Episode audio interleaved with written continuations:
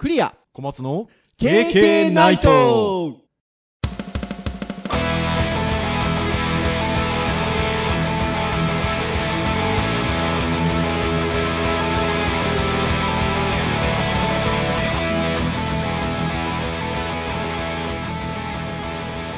ケーケーナイト！イェイイェイイェイイェイ はい、ということで、えー、第126回の、えー配信となります。お届けをいたしますのはクリアと、はい、小松です。どうぞよろしくお願いいたします。はいよろしくお願いしますいや、今いきなりテンション高かったでしょ？元気、元気。あの、あれなんですよ。あの、最近ちょっと、えー、どれぐらいかな ?1 年とか1年半ぐらい前のものを聞き返したりする機会があってですね。はいはいはい。とね、イェイイェイイ言ってるんですよ。始まった時に。ね似てた似てた。え。なんか、あ、しばらくこんなこと言ってなかったななんてそれを聞きながら思ってですね、次の配信の時には言ったろと思ってたので、はい、え言ってみました。どうなんでしょうかね。最近聞き始めたっていうリスナーの方、ひょっとしたらいらっしゃるかもしれませんが、ちょっとひどんなテンションだっていう。あの引き気味にならなきゃいいんですけどね。ねえ、でもそんなテンションで昔やっておりましたよ。は。はいいっていうところなんですが。私もあの、大学の授業の方がね、2月の1週目ぐらいまで終わりましたので、はい。あの、こう、毎週毎週東京っていう感じが一旦ちょっと薄れてはおるんですが、はいはいはい。とは言いながら、じゃあ全く東京行かないかっていうと、ぼちぼちなんか用事用事が入って、予定が入って、行っているので、まあなかなかハードなスケジュールになっている感じでございますよ。うん、なんかね、撮影とか大変そうですね。そうなんですよ、撮影もちょっとしてて。あ、でもね、一応、く一区切りついたんですよ。なので、若干落ち着くんじゃないかなというふうに思いますが。はい。あの、だから、あれなんですよね。まだかろうじてきてないですけど、配信日当日になりそうなあ勢いでございましてもうちょっとでそうですね。かかりますね。勢いでございまして。はいところが、この前日にね、撮ろうとしたんですよね。あまあまあそうですね。一応は、はい。あの、東京の私がホテル泊まってるところで繋いでやろうとしたんですが、無理やりやろうと思えばやれなくはなかったんですけど、動画の収録がさっき言ったようにちょっと忙しいのと、なんかホテルなんて大きい声出せないんじゃなかろうかみたいな。まあまあ家だとね、出し放題っちゃ出し放題ですからね。そうですよ、さっき言ったら、イエイイエイイエイイエイなんて言えませんよ、ホテルでやってる場合はね。はいえーまあそんな感じの状況になっているところでございますが、はいはいはい。えーおそらく、まあ、この時点で収録できているので、いつものごとく、木曜日に、なんて編集の小松先生がね、大変なんですが、はい、いけてるんではなかろうかというふうに思うんですが、うはい。ね、こうやって126回目までの配信を行ってるんですけど、いろんなネタで私ども喋ってるじゃないですか。はい。まあ、ウェブがあったり、ハードガジェットがあったり、教育の関係のお話したりっていうことをしてますけど、うん。どうなんでしょうね。あの、聞いてくださってる皆さんって、どういう捉え方してるのかなっていう、あの、っていうのは、あの、よくネタが尽きないな、みたいなね、ああ。ことをね、思っていただいてる方もいらっしゃるんじゃなかろうかと。どうなんでしょうね。まあ、どうなんでしょうね、その、なんだ、なあの、内容的には、はい。毎週分ね、考えるのは大変は大変な部分はありますけど、はい。ただなんか、その、楽しく我々が喋れる内容うん。のシナリオをちょっと考えるぐらいしかしてなくて、そのなんだろう、すごく番組のこう、練りに練って頑張はってやるっていう 感じやりたくても、まあね、ペース的にはそこまでやってないのでい。、そうですね。そうだから、よくできますねって言ったら、まあ、できる範囲で。やらせていただいておりますみたいな感じです。いやー、本当そうだと思うんですけど。まあでもね、本当126回もやると126テーマで喋ってるわけで、まあ多少ダブりがあるとはしても、そうですね。はい、というところではあるんですが、じゃあ私どもどうやってそういうこうネタを出したりしてるかっていうと、まあ、具体的な事象としては編集会議をやってるわけですけれども、うんうんうんその編集会議で、そのいろんなネタ出しをお互いするわけですが、そういう情報収集を日頃から積極的にしてるのか、もしくは自然に入ってくるのか、やってるわけですよね。まあまあ、そうですね、やってますね。うん、で、まあ、今回のターンで言うと、ウェブのターンなんですけど、はい。じゃあ私どもこう、どうやってそういったこう、ウェブ系のネタだったりとかですね、情報収集をしていると言いましょうか、もしくは情報が入ってきているような状況があるのかという、まあ、普段よく情報ソースとしているウェブサイトとかね、そういったものをちょっとご紹介していくナイトみたいなね。ご紹介していくナイトですか？ご紹介していくないとみたいなね。あいいんじゃないかなとはい。いうことになりまして。なんで、あの、昨日収録できなかったという話をしましたが、バンバン出しちゃったんですよね。あまこれもあるよね、あれもあるよね、みたいなね。みたいな。はい。してますはね。い。ところがありましたので、今日はそれを棚卸しするぞないと。はい。ということで、えーゆるくお届けをしていこうかなというふうに思います。はい。はい。ってなとこなんですが、まあいろんなちょっとサイト、あの、いくつかピックアップしてお話していきたいなと思っているんですけど、まあ、そもそもとして、まあ割とこう、この情報社会、インターネット社会でございますから、はい。こう積極的に取りに行くってことをしなくても、割とこう入ってくるような状況もあるじゃないですか。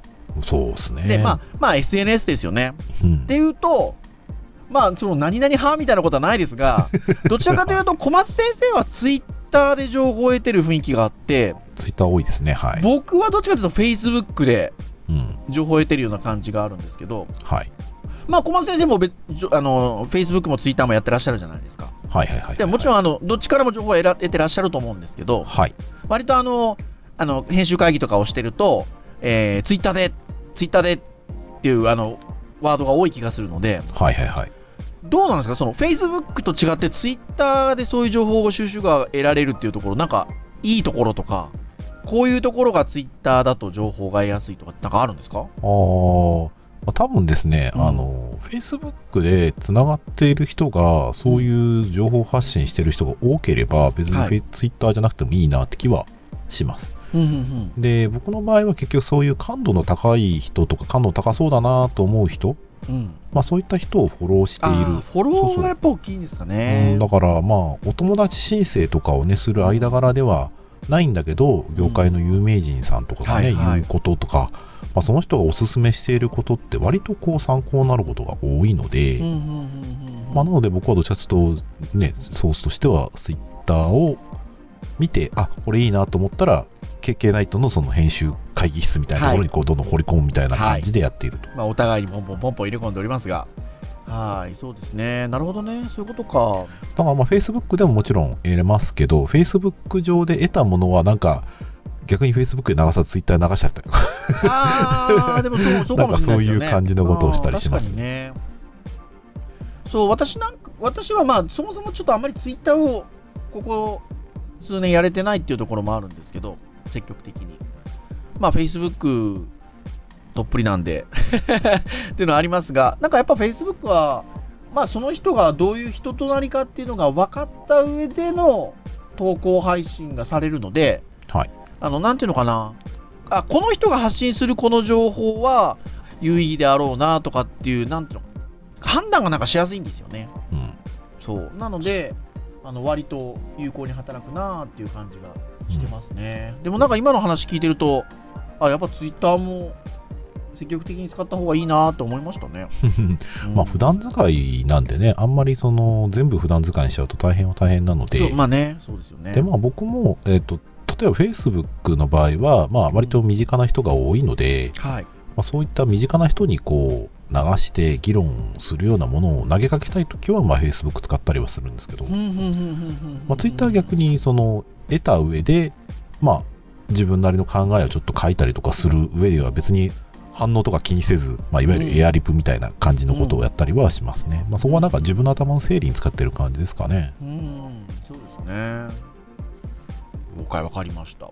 で、まあ、お互いそういった形で、まあ、ある程度こう、普段の生活の中で自然に情報が入ってくるようなところもあるんですけど、まあ、そういった中で、例えば Twitter だ、Facebook だによく流れてくる、うん。まあ、今回 Web のターンなんで Web 系を中心にお話をしていきたいなとは思ってるんですけど、まあ、流れてくるやっぱりサイトがあったりとか、はいはいはい。まあ、自然とそれが例えば頭には残っていて何か情報をちょっとあの収集したいなと思うときに積極的にそこに見に行ったりとかっていうサイトっていうのがやっぱいくつかありますよね。そうですね。うんうんやっぱウェブ系で言うともう僕はここここ数年でもあれどれぐらい前に出てきたサイトなのかなもう気がつけば普通にあってよく使うんですけどやっぱコリスさんうん。コリスさんはあのー自分でもと時々やっぱ見にも行きますしそれこそあれですよツイッターをひあの活発にやってた頃はあの、コリスさんのツイッターアカウントをフォローしてたんで、ああ、なるほど、もうね、毎日のように湯水のように降ってきたのを今思い出しました、そういえば。まあ、ではあるんですが、まあやっぱね、あの、Facebook のタイムラインなんかにも上がってきますもんね、コリスさんの記事がね、ちょいちょい。うんそうですね。扱っているやっぱり内容だったり、記事のまとめ方とかがやっぱりピカイチうまいので、うまいですよね。うん見て参考になりますね。うんだから、最初コリスさんが登場してきた頃っていうのは、あ、いいサイトだなと思って使い始めてたんですけど、あの、あ、コリスさんちょっと見たいなと思った時に、あの、コリスって検索すると、まあね、コリスってコリスですから、でちっちゃいリスですからね。はいだから、1番目には出てきてなかったんですけど、はい。まあもうね、今はね、1番目に出ますからね、うん。検索結果ね。うん、だからそれくらい浸透しているものなのかなっていうふうに思うんですけど。あとは、あれですかね、ウェブクリエイターズボックスさんとかですかね。うん、もうやっぱりよく見ますね。見ますね。まあ、こまあ、コリスさんと扱う記事の内容からしたら、なんか、自分で噛み砕いて出してる記事が多い感じがしますね。そうですね。うん基本的には、あの、マナさんとおっしゃる、まあ、個人の方が、っていいことしていいのかな。まあ、あの、ウェブクリエイターズボックスに関しては、運営されてるので、はい。まあ、コリスさんはどうなんでしょうね。もうなんか、会社っぽくしてあんのかなよくわかんないけど。ねえ、だから、ちょっとね、確かに情報の出方が違いますよね。うん、扱ってるもの、まあ、お同じテーマのものもあったりすることはあると思うんですけど、まあ、アプローチの仕方が全然違うかなって感じがすまあ、るので。コリスさんは割とやっぱり、まあ、王道っちゃ王道ですけど、あの、海外のサイトを引っ張ってきて、うん、あの、紹介するような形が多いので、そうですね。ですけど、やっぱウェブクリエイターズボックスさんは、マナさんがご自身の言葉で語っているようなうん、形になっているので、まあね、日本の人があまり英語が得意じゃない人が参照するとかっていう場合だったら、ウェブクリエイターズボックスの方が、ひょっとしたら、スッと入ってきやすかったりするのかなと思いますよね。で、そう、で、ありながら、マナさんは、僕ね、マナさん、マナさん言ってますけど、あの直接の知り合いじゃないんですが、はい。あの、バンクーバーとかでね、活動もされてるようなので、バンクーバーといえば、それこそ、有名なはい。バンクーバーのウェブ屋さんというセナさんという方がいらっしゃいますが、よく見なんかね。ね、お付き合い。いもあるみたい、お付き合いっていうのは、あの、やりとりっていう意味であるみたいなので、まあそういう意味では、えっと、そういう海外の割とこう、新しい情報なんかも肌で感じつつ、発信してくださってたりもするのかなっていう。まあまあそうですね。あとなんでしょうね、その辺の王道系で言うと、王道系、まあ、ちょっとなんか、うんウェブかどうかっていうことは、あまあでもウェブっちゃウェブなんですけど、あの、デザインよりというか、フォトショップビープね、あー僕編集会議で出したんですけど、はい、そうですね。はね、あの割とそっちのくくりですよね。うん。まあタイムライン上がってきますもん。うん、やっぱりそうですね。なんかどっちかというとこう、tips 的な感じが非常に強い感じはしそうまけど。ですすね。あ、そうか、聞聞いてらっしゃる方、わかんない方いらっしゃるとあれな。フォトショップ VIP っていうのは、フォトショップに関する技術的なこととか知識的なことを、まあ、たくさん配信してくださってるサイトで。うん。参考になりますね。うん。ウェブデザインのトレンドなんかの記事もよく上がってるので。そうですね。多うん分古いところも含めて、一通りざーっと見て自分の気になるものは読み込んでもらうと、うん。ね、あんま見てなかった人は多分、あの結構感激するんじゃないかなと。ねえ、いや、内容的にはそうですよね。なので、そのあたりが割と王道っぽい感じのところですかね。あ、まあでもありま、あれがありますね。リグさん。うん、そうですね。レイさんもなんか幅広いね。リグさんに至っては制作会社さんですけどね。そうですね。ね割とフロントの人も多いし、ディレクターさんも多いし、記事内容がやっぱね、リグ特有の面白さがあって。面白さがありますよね。うん。そうだ、面白いやつだけじゃなくてね、あの、うんやっぱりこう、ためになるものも結構やっぱあったりはするので、うんやっぱり検索して調べたら割と、ああ、リグだったみたいなのは。そう。だから。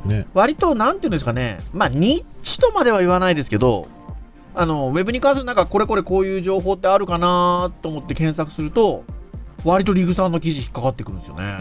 そう、だから割と息の長い情報を出してる感じかそうそうもしれないです、ね。そうそうそうそう。いや、おっしゃる通り。そうだからポリスさんとかねウェブクリエイターボックスさんって自分から検索してもちろん引っかかるんですけど、うんでもねそれよりもねあの新しい記事に関してはやっぱりそういう SNS とかで割と早く流れてくるので、うんなんか自分から探しに行くというよりかは、あの参考になるものが流れてくるので、はい。ああ、見た見たみたいな感じにうんなりやすいですね。うん。リグさんはね、本当あの、いわゆるウェブ制作会社さんのサイトで、まあ、それがまあ、いわゆるもうメディア化しちゃってるような感じにはなってるんですけど、そうですね。温度メディアとしてはなんか非常にうん。いい形じゃないでいいしょうか。形ですよね。いい形だというふうに思います。あとはね、あの、小松先生から昨日、編集会議の時に、これもよくあの入ってきますよねって言っても、本当によく入ってくるんですけど、あのウェブタン、ウェブタン中の人、編集のブログコーナー記事みたいなねそうで。すよね。これも、皆さんね、まあ割と内おお好きで容が、ねすよね深いものが多いですよね。はうん、い。そうですね。読みがいがありますね。まあ割とこう、マーケ系とかそういう話も多いですかね。そうですね。一般的なものだったらビジネス的な感じの方が多いかもしれないですね。うんで、その辺の割とちょっと、マーケとかちょっと若干ビジネス寄りみたいなところで、でもデザインの話もしてくれるっていうところで言うと、割と僕最近気に入ってるのは、フェレットさんってあるんですよね。これ僕ね、あんまり見てないので。あ、本当ですかそうですね。このフェレットさんはね、あの、いいですよ。あの、まあ、そのサイト自体はウェブマーケティングに強くなるメディアっていう、あの、リードがついてるんですけど、はい。ただね、あの、本当そんなマーケマーケよりしてる感じでもないんですよ。あ、もちろんそういう情報多いですけど、あ、でもサイトそのものは見たことあるな。はい。そんなたくさん見たイメージはないものの、見た、デザインはこういうデザイン見たことありますね。そうはい。すごくね、あの、さっきの僕のか、僕が使う感覚で言うと、えっと、さっきの、あの、リグさんの引っかかり方に近いかもしれないです。うーん。あ、なんかこういう記事、こういうのって情報ってどっかな、載ってないのかなって検索すると、割とポコッとこのフェレットさんの記事がうん。出てきたりするんですよね。多分ね、マーケティングに強くなるメディアと銘打ってるんで、そうやって単語だけ聞くと、あ、ちょっとなんか読みづらいっていうか、なんていうんでしょうかね。ちょっとお堅い感じもあるのかなとか、ちょっと読むのに気合いいるのかなっていう感じがしたりするかもしれないんですけど、あのその感じが全然ないんですよ。あでもなんとなく前職の会社さんとのこう関連だったりとか、うんあとはトレンドっていうキーワードからすると割と確かにクリア先生はこのサイト見ても不思議じゃないなって感じしますね。そうあ、おっしゃる通りですね。いや、でも本当そうなんですよ。上のなんかね、あの、切り方もいいですよね。メニューのね。うん、トレンドを知る、体系的に学ぶ実践ツールみたいなね。ナビゲーションの切り方をしてあるうん。デザイン的にすげえ綺麗だなよく見ると。そうなはい。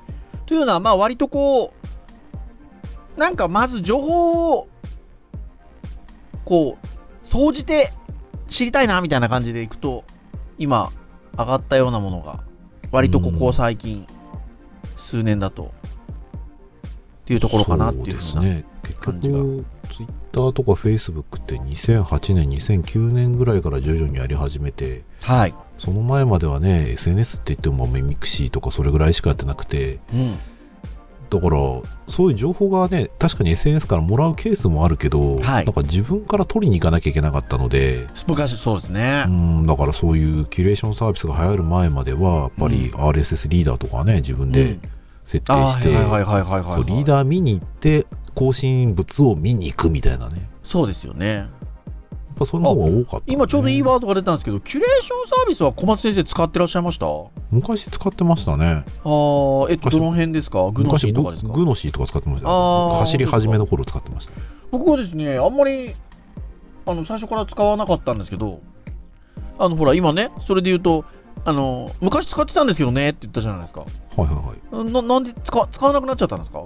なんかねキュレーションサービスって結局その、僕にコンシェルジュがついてねあなたにおすすめですよってくれるならいいんですけど、はい。結局あれ機械学習的な部分でその僕のいわゆる傾向を見てはい。よく見てるであろうとかねはい。サイトを要するにおすすめしてくれるわけですようん。で僕が見るその情報っていうのはやっぱりその鮮度が高いものとか、はいその例えばスポーツとかね政治とかそういったものって総じて一日に何回も来るもんなので、うん。割と見るわけですようん。でこういう技術的なネタってあのやっぱりそんなに言うてもね、他のニュースに比べたら頻度は高くないので、はいはい。結果的にそれが埋もれやすくなったりとか、でもしくは SNS のスピードに負けるんですよ。なるほどね。だから SNS 見て、ああ、あった、これ記事参考になったと思って、グノシーの方見に行ったら、うんもう見たよっていうものは結構たくさんかぶってて、あーなるそうで、おすすめのものもやっぱり減ってきたし、ほどね。やっぱりそのスピード的にはもう使う価値が僕の中ではだんだん減ってきてしまって、うんねまあ使わなくなっちゃいましたね。うんそれってはそう割とそうやって小松先生が感じていらっしゃるっていうことでいうとそう感じてる方が多分他にもたくさんいるはずですよね。うん、だあとは逆に言うと、そこがね、一般化したんじゃないかなって感じはしていて、うん。うん、だから僕ら技術的な部分だったりとかね、ネットでそういう拡散系のするようなものってまあ、キュレーションがなくても使えるようになり、そね。そして、そういった業界じゃない人とかは、スマートフォンを手にし、スマートフォンからニュースを得るっていう時に、うん。ネットサーフィングしなくても、うん。ね、スマートニュースみたいなもので見れば、うんなんかこう、自分の好きなだったり好きなとか、ジャンル的なものが割と手早く得られるってものは、あ、それはまあいいなと思いますよ。うんそうですね。うんうんうんうんなるほどなるほなんか、いや、なんか、ウェブの、ウェブの回らしい話が。ど。そうそうそうそうそうそうそう。で、もうちょいなんて言うんでしょうね。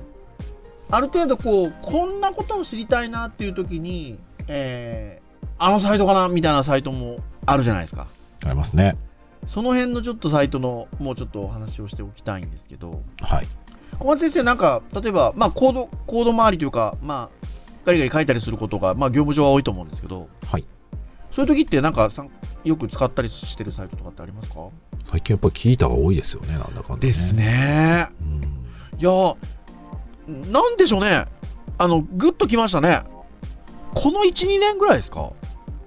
うん、まあ頻度増えましたね。増えましたよね。うん、その前までだと、やっぱり、なかなか得られないから、個人ブログか、もしくは海外のそういうオーバーストックフローみたいな、はい。やり取りしてるものを自分で見るみたいなことが多かったんですけど、うん、僕はやっぱり1、2年で、キータにやっぱり書き込む技術者の方が増えた印象そうですよがすごくあねり。ますね。だから、まあ、さっき僕の前職みたいな話がありましたが、福岡でちょっとね、所属をさせていただいてた会社の親会社が、あの、マーケ系コンサル系だったので、っていうと、そうなんですよ。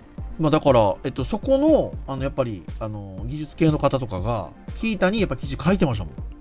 うんそうそう。だからね、ただ最近やっぱりちょっと記事の傾向がまた少しずつ変わってきて割とこう、まあ変わらずねたくさん記事の内容技術的なものが増えてるものの、まあ、上位に来るものが割とこう啓発系なものが増えてるなっていうのがツイッターで流れてきてああーなるほどな確かにそれはみんないいねっていうとコントリビューション高めるものとしては割とそうなるよなって感じもちょっとしていてそうだからそこの人の望むものの傾向によってまたちょっと毛色が変わってくるかもなって感じはちょっとしますね。なるほどですね。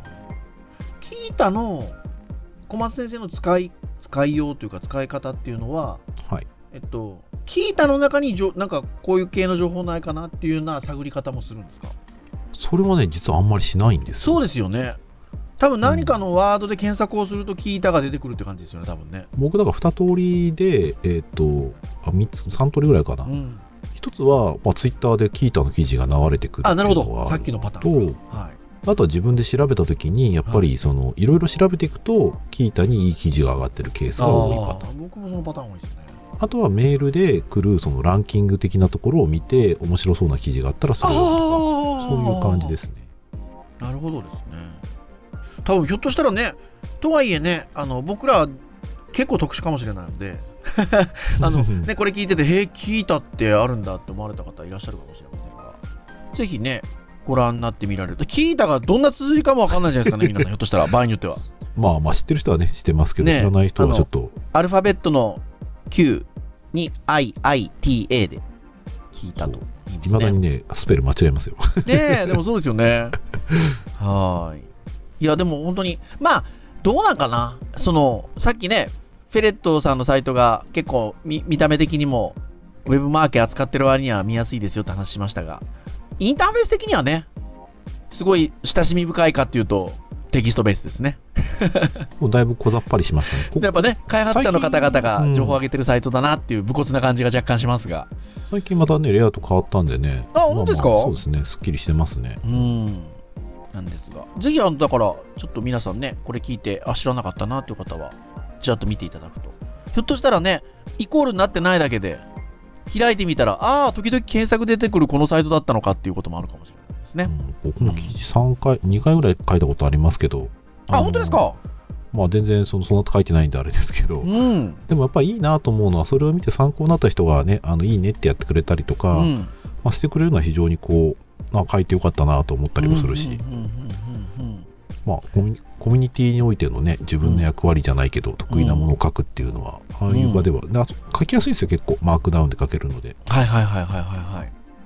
で、僕はですね、そういう意味で言うと、割と使うのが、UX ミルク。うん。うん。最近ね、UX 関係の話で言うと、このサイトの記事はいいの多いいいですよね。多いですよね。まあ UX を歌っているだけあって、あの、サイト自体も非常に見やすく。うん。うん。いいですね。毎朝ちゃんと飲む UX。UX ミルクですよ。あ、なんかでもこうやって見ると、キャッチっていうんですか？はいあ。の、これなんかテーマに話したいなって今ちょっと思いましたね、いつか。何ですか？この、このサイトのキャッチ？ああ。なんか面白いもの多い。いじゃないですか。そうですね。はい。もうあれですよ。クリア先生の授業ネタでぜひ、そうそこのキャッチフレーズのサイトは何みたいなねう。。そう。ね、昔、ちょっとね、前、サマーキャンプでね、2年前ぐらいにやりましたけどね。チラ見せをしてね、ちょっとね。そう、チラ見せをしてやりましたが。うん、UX ミルクは、あの、すごく、記事の内容もいいなって思いますね。うん、そうですね。うん見たことない、聞いたことないという方は、聞いたことないというおかしいか。はい。えーご覧いただけるといいんじゃなかろうかというふうに思いますね。はい。うん。あとは割とこう、その手の感じのサイトでみの、あのー小松先生使ってらっしゃるサイトありますか？えーと、そうですね。僕の場合は、これも検索したりもするし、ツイッターでもまあ、すぐ記事が上がるので、はいは ICS さんの記事とか、ああ、出た。そうですね。あとはコードグリッドさんとか、ああ、出た。コードコード購読してるんだよね。出た。僕は ICJS さん好きですね。うん。なんまあか、職人っぽいじゃないですか。そうですね。割ときっちりうとん、レポートって感じが非常にするのと、いいまあ、実際参考になる、うんチュートリアル的なものもあるし、ねやっぱで早いですよね。そうですね。新しいものかな、のに関技術的なしては、ことがうん。尖ってる感じがすごいしますね。割と早い段階で気になるものは自分たちで実践して、うん。こうやって使いますっていうのを紹介したりとかしてるので、う割と見られてますよね。ねえ。コードキットさんはね、僕そんなにあの、すごいバンバン見てますっていう感じじゃないんですけど、はい。どういうとこがいいですか？えっ、と、結局もう会社そのものが、あの、もう本当に JavaScript の会社って自分たちで言ってたような会社なので、うん。実際、当時社長の中村君と話した時にあの、はい。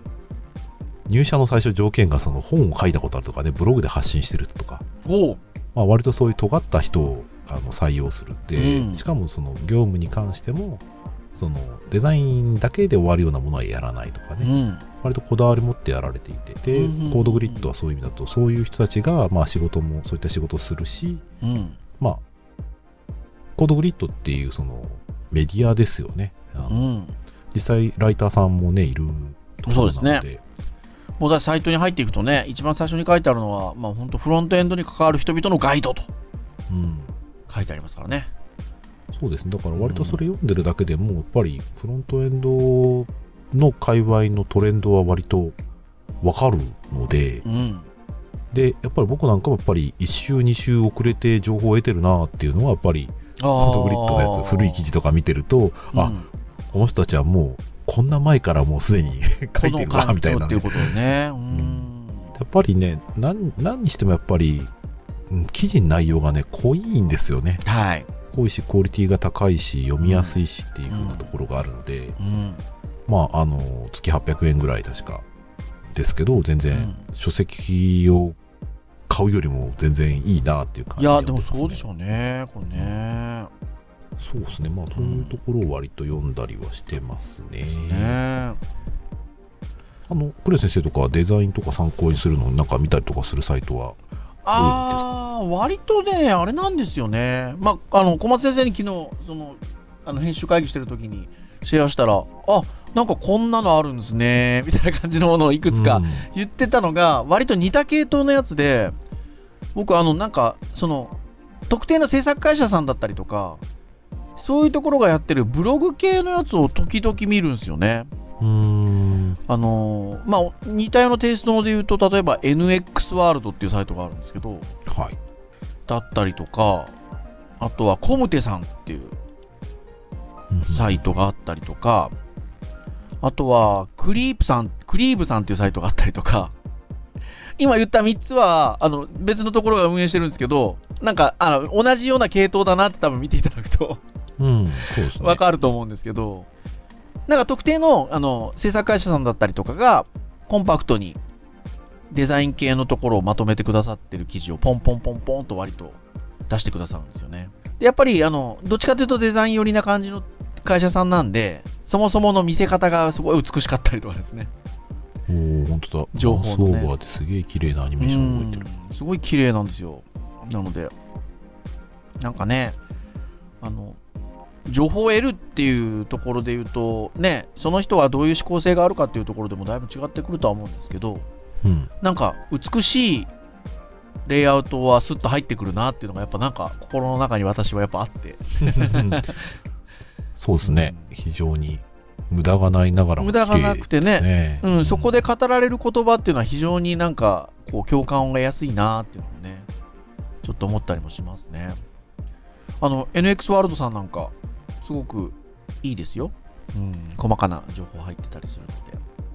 コムテさんは最近あれかな、ちょっとワードプレスっぽい見え方をまあ、最してる近のやつはそうですねんしてる。かなとは思うんですけど、特にでもそういう、そこにか区切ってる、限ってるわけでもなくて、うん。はい。まあ、いろんな情報を見れるので、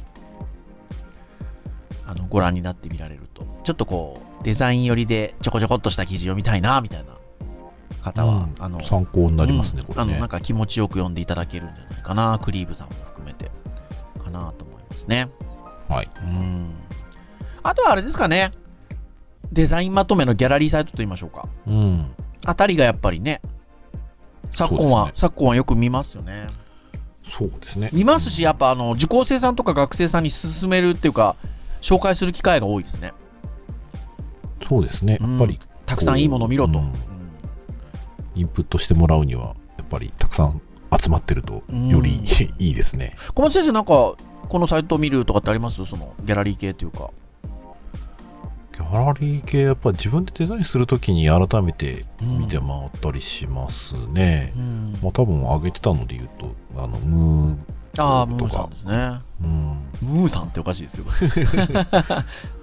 まああとはね、割とレスポンシブの、あのレスポンシブ。あああ、出てなかったですね。編集会議で。まあそうレスポンシブデザイン JP でしょ？そうですね。あれいいですよね。あれ見せ方がやっぱりすごくその。あれはね、いいですよ。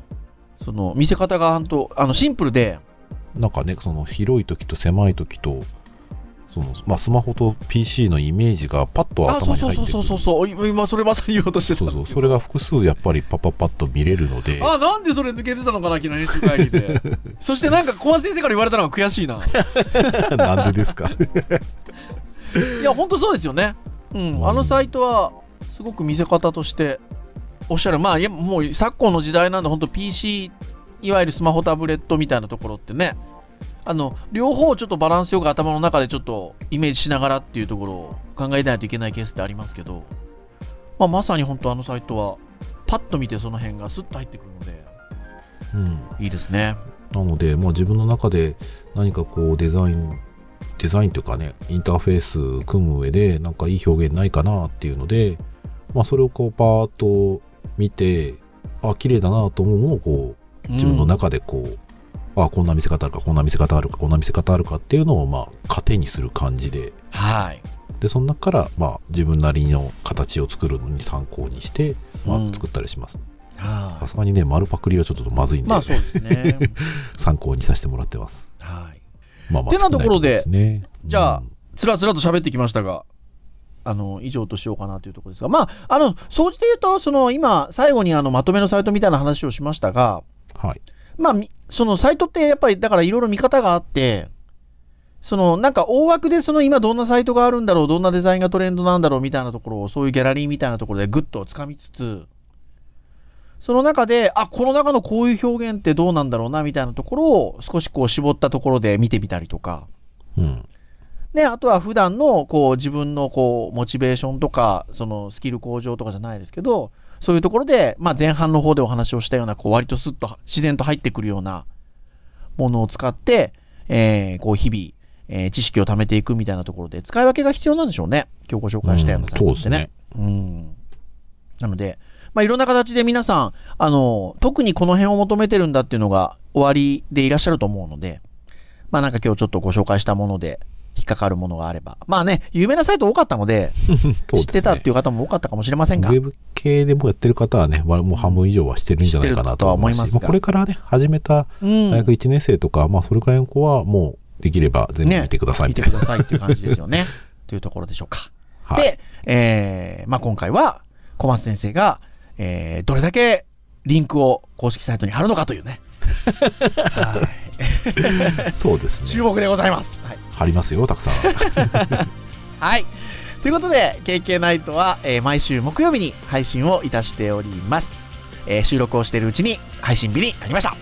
えー 公式サイトではプレイヤーがございますので、直接聞いていただけますし、あとは iTunes ストアなどのね、えー購読サービス、えー使っていただくと、えー自動的に端末にインストールされますので、えーお好きなタイミングで聞いていただけるということでございますので、まあ、ぜひね、あのーまあもうちょっと本当に126回みたいな感じになっておりますので、うんえーちょっとね、気になるなっていうところからお聞きいただいて、えーいただけるとっていう感じですね。あの、嬉しいなと思っております。はい。といったようなところでしょうか。はい。では以上といたしましょうかね。えーはい本日お届けをいたしましたのはクリアと、はい、小松でした。それでは次回127回の配信でお会いしましょう。皆さん、さようならさようなら。イェイイェイイェイなんか懐かしい。